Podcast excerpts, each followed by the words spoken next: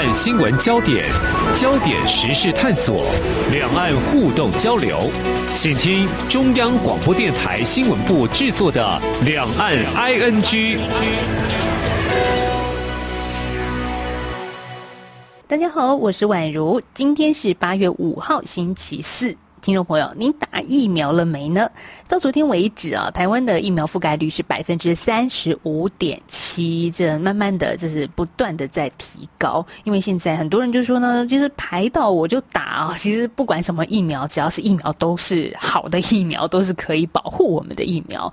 台湾民众呢积极打疫苗，但是有些地方、有些国家的人对打疫苗这件事情还是感到有一点小小的恐惧。到底是什么因素影响这些人？拒打疫苗的意愿呢？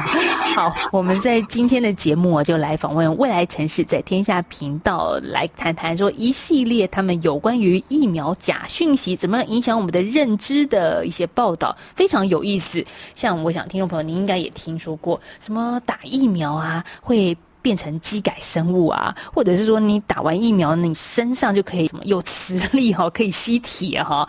好，这个是真的还是假的？我想今天我们节目非常的精彩，我们就来请未来城市在天下频道的总监方玉来跟听众朋友好好的聊一聊他们这一系列的报道。方玉你好，晚上好，各位听众朋友大家好。好，现在呢，这个打疫苗是台湾的全民运动啊，除奥运之外，大家另外一个必须要去做的事情。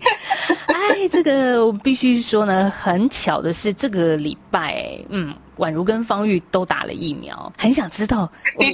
我听起来还还蛮好的呀。对对对，因为我年纪比较大，你知道吗？哎，差不多大。就是有人说嘛，就是每个人反应当然是这个不太一样，但是越年轻的可能反应是越激烈的。好，这个方玉，看你的脸书上，觉得你好像有一点的严重。我自己，对我自己觉得，我觉得还在，还比我预期中的好。呃，我先说一下我的状况，就是我大概是打完疫苗之后十二个小时开始发烧。嗯，那可因为我我家没有温度计，然后我就我大概我感觉也没有烧到太过头，就是大概烧了三四个小时之后，我我吞了一颗普拿疼，然后高烧就退了，这样，所以我就一直睡睡到隔天早上起床，就发现呃剩下微微的发烧，然后肌肉也是微微的酸痛。我就继续睡，又睡了二十四个小时啊，就断断续续这样睡。所以到了第打完疫苗的第三天，我才觉得整个人比较活过来，就是没有发烧，也没有肌肉酸痛，就突然都好。嗯，想睡觉我也有哎，然后。当然，我一开始打完之后，我慢慢的就有一点感受到头晕，然后想呕吐。那人家就常说嘛，打完疫苗，嗯，我打的是 A Z 了，大家就说你要多喝水，然后多睡觉，多休息。所以我就照办。隔了大概也是你差不多讲的十二个小时之后，我就开始微微的发烧。我就想说，有就是看好多朋友脸书上的一个这个身体反应，就觉得哦，好害怕，来了来了，他就来了，就这种感觉。结果，结果你知道，吃完退烧药就发现，哎，自己好了，就是然后就没事了，就就没有太多事，就是剩下的就是你说的疲倦，想睡觉，这样也挺好的。因为我打的时候是周末嘛，我就觉得那那就让自己好好睡觉嘛，这也是让自己休息的一种这个好机会。对对对，我也觉得睡得很好，很像吃安眠药的感觉。因为我们算是比较。中后段打的台湾民众哦，像前端我就看到好多人有一些呃剧烈的身体反应嘛，你就会觉得，就是我曾经会有个反应，说我到底要不要去打这些疫苗？嗯，这就这个想法，其实我在今年一二月的，就是疫苗刚研发出来那个时候，有蛮多的负面讯息，就是说什么 A Z 会有血栓啊，嗯，都是国外的新闻。我在那个时候其实也有。也一度觉得说，哎，其实根本不需要打疫苗嘛，只要那个台湾国内没有疫情的话，我应该是我也不要出国或是怎么样，应该是没有问题的。然后后来我就跟一个医医生朋友聊到这件事情，那他就跟我说，哦，我的话只要疫苗一进台湾，我第一我一定第一个进去打，而且他是一个还蛮就是一个超过超过七十岁的一位很资深的医师这样。那我就很讶异，我说：“哎，你为什么会会会会愿意就冒这个险呢？因为看起来国外国外的新闻看起来好像这疫苗问题很多啊。嗯，那他就说他相信科学，嗯，就是他相信就是人类累积了这么多年的这个制药的这些经验，他一定不可能让一个毫无一个完全没有疗效、毫无安全保障的疫苗上市，而且给这么多人施打。那他认为任任何的药物和治疗一定都有风险在，那这个风险就是，呃，就是在万万一出了什么事的风险跟得病进医院的风险中间要做一个权衡，所以他认为只要有疫苗进来，他一定会先去打。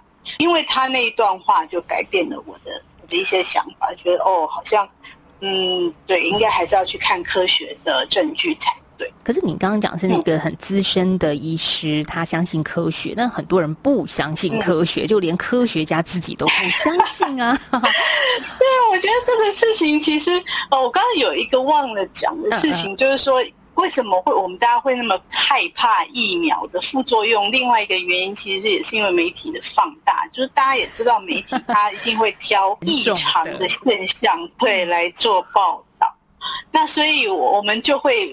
觉得自己怎么一直在看到这种负面的、有副作用的、严重副作用的状况，这样，那你就会很担心自己会不会成为那百万分之一、十万分之一的不幸的人，这样。嗯，那所以就会对疫苗产生了犹豫。那那我们来说吧，科学家们怎么说？你们一系列叫做“黑化科学家”系列，在未来城市，在天下频道，这个系列其实还蛮有趣，就是说。呃，一一开始它的起因是因为，反正我就是在我的脸书上面会写一些跟疫苗有关的事情，这样。那大部分都是可能我看到一些期刊论文，或者是呃一些医生的朋友他们跟我说的事情，这样。后来写着写着，我就突然有一个朋友，他就来留言私讯我说：“你不要，你写这些东西你要小心，因为国外已经有发现，呃，很多疫苗都是骗人的，有很多人被疫苗杀死了。然后，所以现在妈妈们都不敢让小孩，呃，去打疫苗。然后有很多医生都已经出来证实了，说要提，呃，就是要呃揭露这个政府的诡计，这样。”嗯嗯，那我听了就很讶异，就是说，嗯，怎么这个朋友他就是是一个非常高级知识分子，而且，呃，是非常聪明，我非常信任的一个朋友，这样怎么会突然跟我讲这件事情？那我就去查了一些资料，就说发现他跟我讲的这些人，那些医生，其实在美国主流媒体都有报道说，其实他们自己。呃，除了反疫苗的主张之外，他们也有一些其他很离谱的主张。那也会利用这些，呃，在宣传这些反疫苗的的言论的时候，卖他们的健康食品啊，或者是宣传他们的书啊，或者是什么之类的这样子。所以呢我就跟我们家的呃，我们家的编译就在讨论这件事情，所以我们来写一个疫苗假讯息的报道哈。但是我们又觉得说，如果我们只是一直说啊，这都是假讯息，大家小心，大家一定觉得很无趣嘛，或是觉得说啊，你们就是帮政府讲话，你们就是想要帮医生赚钱啊，你们就是站在疫苗大厂那边啊。那我们就想说，好，那我们来写人物好了，就让大家看一看到底在背后宣传那些不要打疫苗，打疫苗会变成生化人，会变成万磁王这些的 人，他到底。是什么样的背景？他说过什么样的话，做过什么样的事？那让大家自己去判断，你值不值得相信这样子的人说出来主张。嗯，所以就出现了黑化科学家的这个系列。那之所以这样黑黑化科学家，是因为他们真的有些人那个学历背景是非常惊人。是，真的是一般人达不到的那样的高成就。那而且几乎都是我们写的，大家写到目前为止，我们写了六个人，其中有四个医生，两个是，呃，有一位是教授，那有一位是辉瑞药厂那个副总。哇！所以其实都是在一般人世俗的眼中是成就非常高的人。可是他们为什么会要来宣传，呃，反疫苗，疫苗是假的这件事情呢？其实这些报必须老实说，这些报道里面我们并没有办法找出真正的。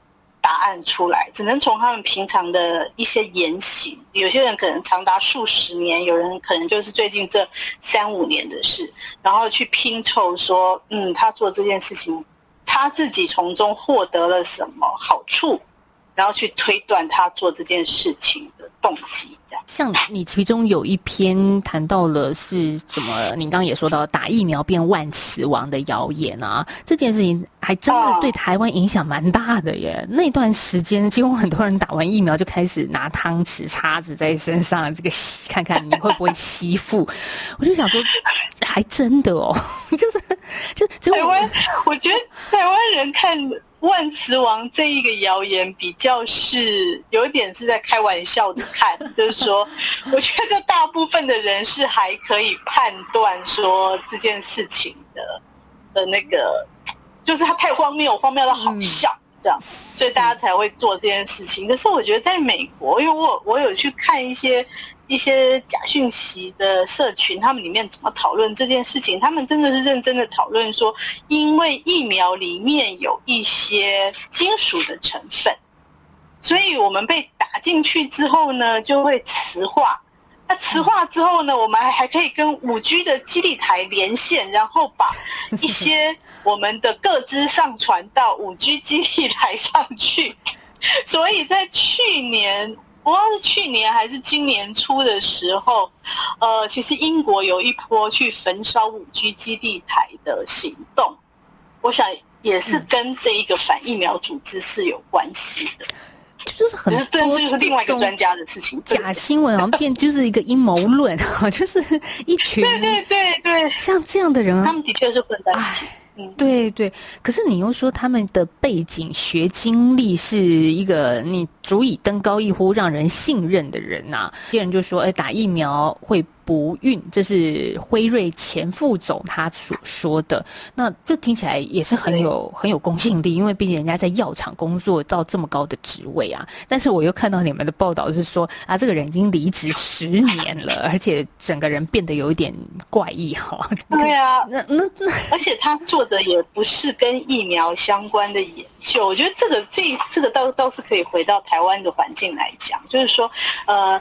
我们我们会很容易看到这个人的头衔，或者是看到他的职位，我们就直觉的会认为说他说的话值得信任。比如说这个辉瑞的副总哦，因为他在辉瑞，但是我们并不会去看说，哎，他现在还在辉瑞吗？那他过去在辉瑞待的是什么部门呢？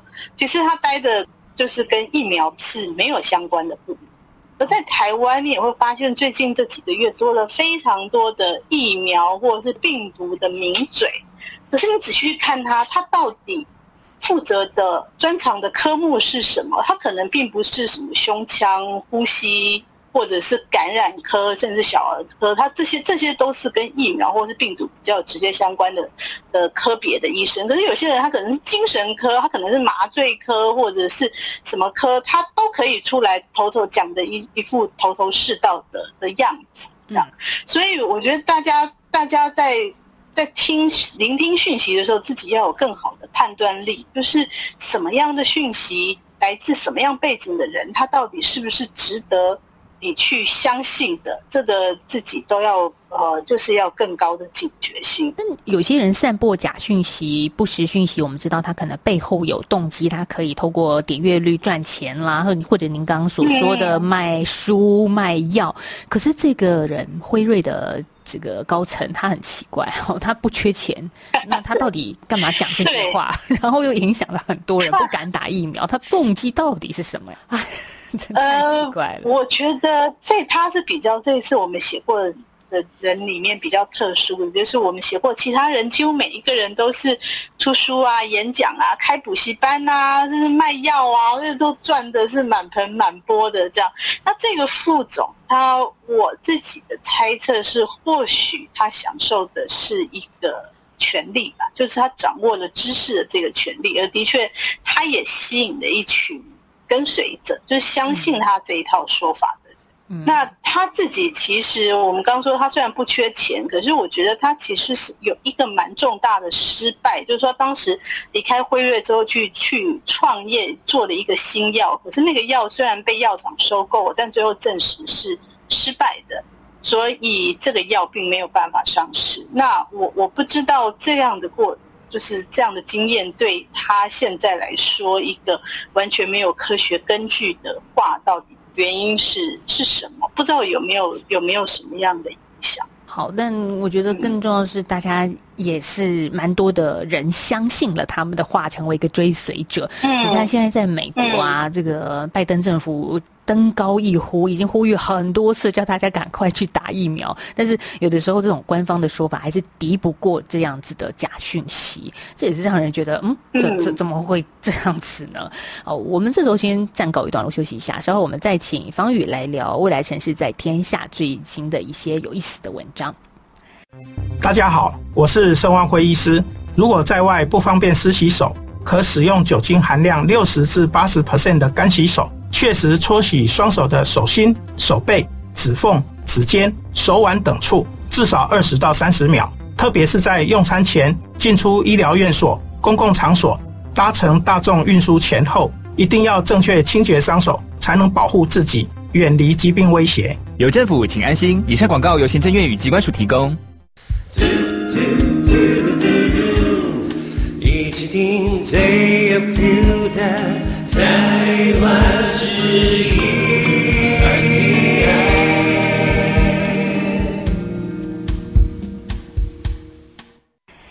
续回到两岸 I N G 节目，我是宛如。在今天我们访问到是未来城市在天下频道的总监陈芳玉。嗯，刚我们说到美国啊，美国现在正处在另外新一波的疫情，因为受到 Delta 病毒的影响哦。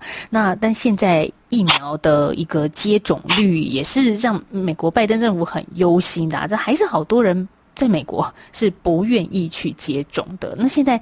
也不能强迫大家去接种嘛，那用各种的方式。嗯，对我看你的报道里面也很多的美国的这些呃官方部门或者是一些澄清谣言的部门、辟谣的部门，这个也都出来说了，他们这些人都是假讯息，大家不要相信这些带头反疫苗的人。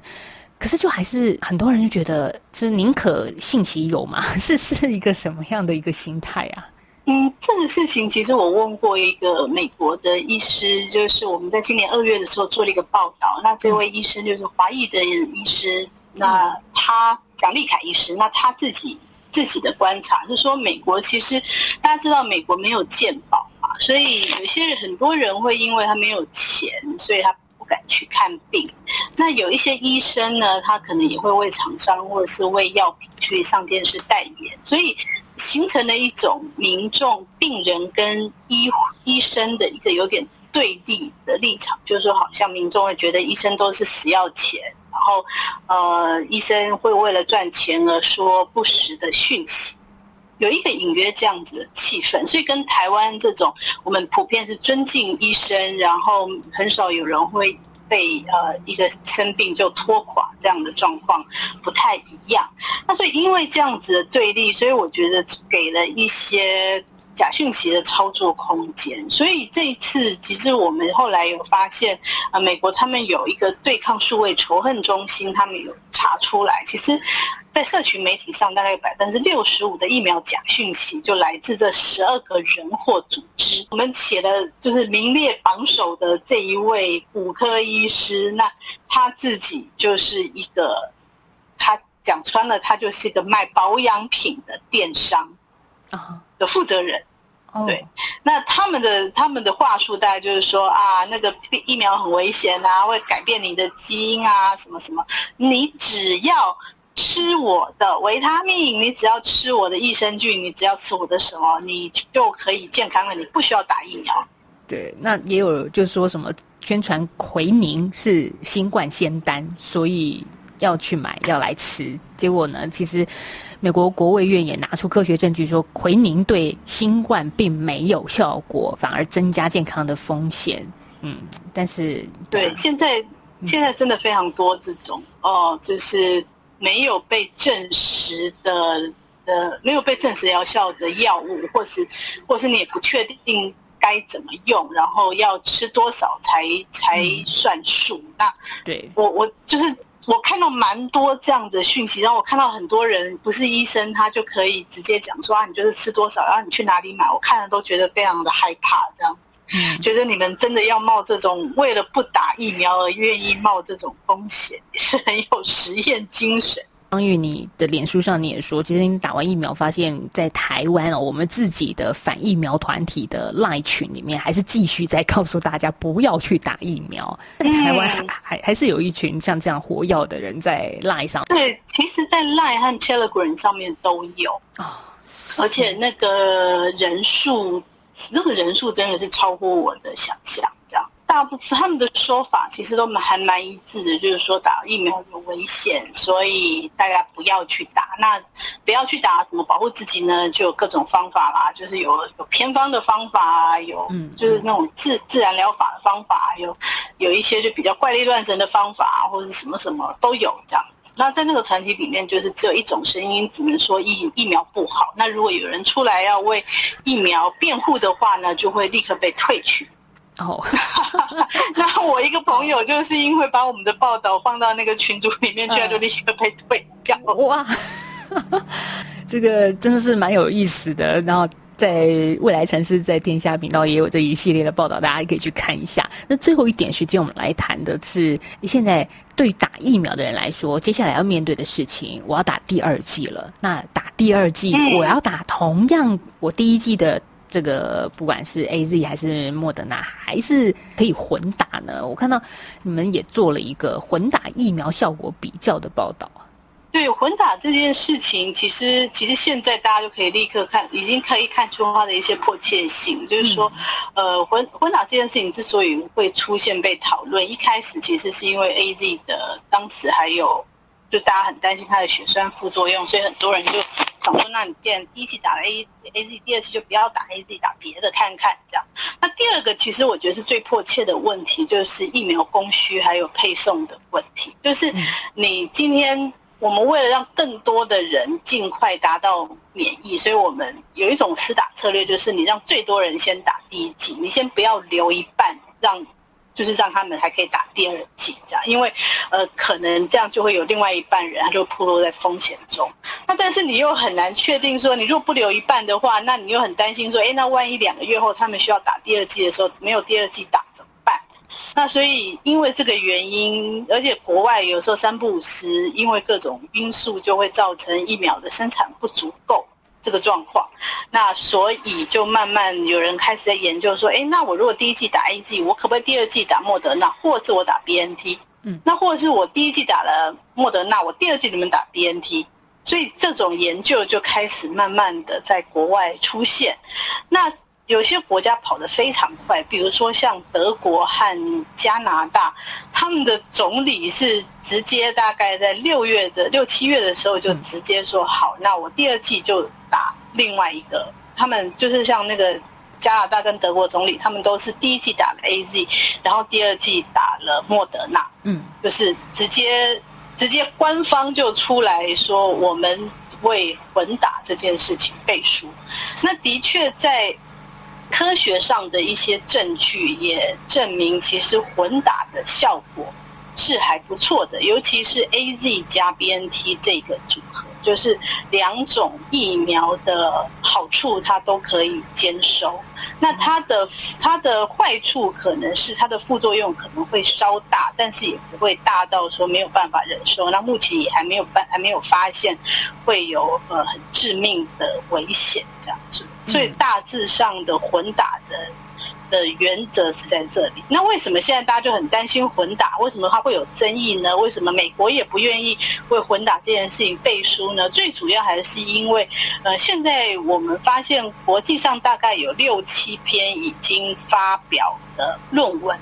那这些论文呢，实验规模老实说不大，有的可能只有二三十个人，有人大概到几百个。但但是这个规模都很小，因为大家现在经过了我们的疫苗二三期的试验洗礼，大家都知道那个实验的人规模必须要够大，它才比较有有信度。所以大家就会质疑说：那你只做了几百个人的实验，那万一有一些罕见的副作用，那要做到几可能要做到几万人才、几十万人才看得到的，那你这个可以有办法推估吗？那所以这个是比较。担心的地方，这也是为什么美国的 CDC 还有台湾的指挥中心之前一直不愿意松口的原因，就是觉得这个实验的规模不够大。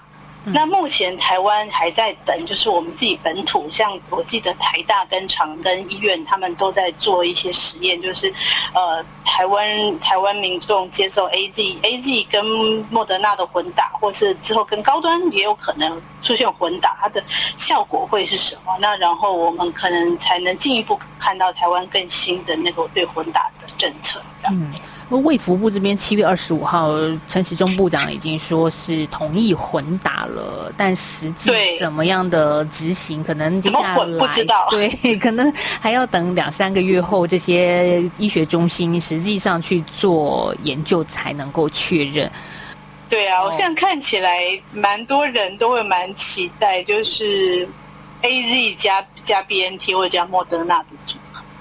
嗯，因为你刚刚也说，在国外的虽然量不大，但是少数目前的研究是说它的效果，两者会一加一大于二的效果是比较对对比较好一点的。接下来我们会面临到很多像这样的问题，疫苗能不能混打？因为也关系着大家进入台湾的量是不是足够。像现在莫德纳，呃，已经开放，就是同样是第一季打莫德纳的人，第二季也是可以打莫德纳了。那像台湾大多数人应该是打 A Z 的嘛？那看看。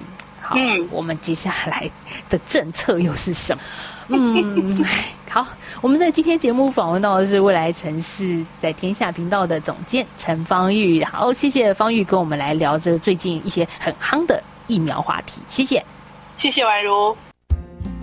阳光就是阳光，成了我的翅膀。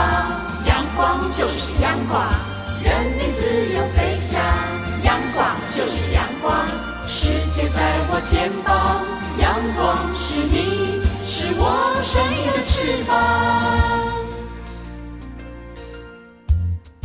好，今天节目最后，宛如特别留下一点点的时间啊，因为有重要的事情要宣布，就是呢，我们中港台听友空中来点名活动的中奖名单，因为在这个礼。拜拜的八月三号的午夜之前呢，呃，收到了非常多听众朋友的来讯，就是告诉我们您的真实姓名还有寄送的地址。但是哈，但是有四位朋友没有在期限之内回复您的个人资料，所以只能跟您说很抱歉了，必须取消您的中奖资格。那接下来呢，我们再重新。抽了四位听众朋友可以获得这一次的奖品，所以接下来念到的听众朋友别忘了最后一次机会，八月七号这个礼拜六的晚上二十三点五十九分前，请大家一定要把这个您的真实姓名、还有奖品寄送的地址以及您的联络电话呢，诶，寄到我们两岸 i n g 的信箱。那我们的电子信箱是 i n g。At r t i 点 o r g 点 t w，好，那接下来我要公布幸运的四位听众朋友，你们要听好喽。首先呢，得到阿里山冠军咖啡耳挂包的是来自日本的朋友吉田桃子，恭喜您。还有再来台湾复古 T 恤还有文创袋得到的得主是 Winnie Chen，来自美国的朋友。那再来最后两位了。恭喜他们可以得到台湾设计师的口罩组，这一共有两位是来自于中国的朱听友，还有另外一位也是中国的朋友戴听友。那恭喜这以上的四位听众朋友，在我们第二次的抽奖的时候呢，幸运获奖。所以再提醒大家。别忘了，在今天听到我们的节目之后呢，记得八月七号的午夜之前，也就是二十三点五十九分之前，把您的个人资料寄到两岸 ING 的电子信箱，我们才能办理后续的中奖以及挂号寄送礼品的作业。好，这就是今天的重大事项的宣布，希望这四位听众朋友都有听到哦。今天的两岸居就进行到这了，我们明天礼拜五见，拜拜。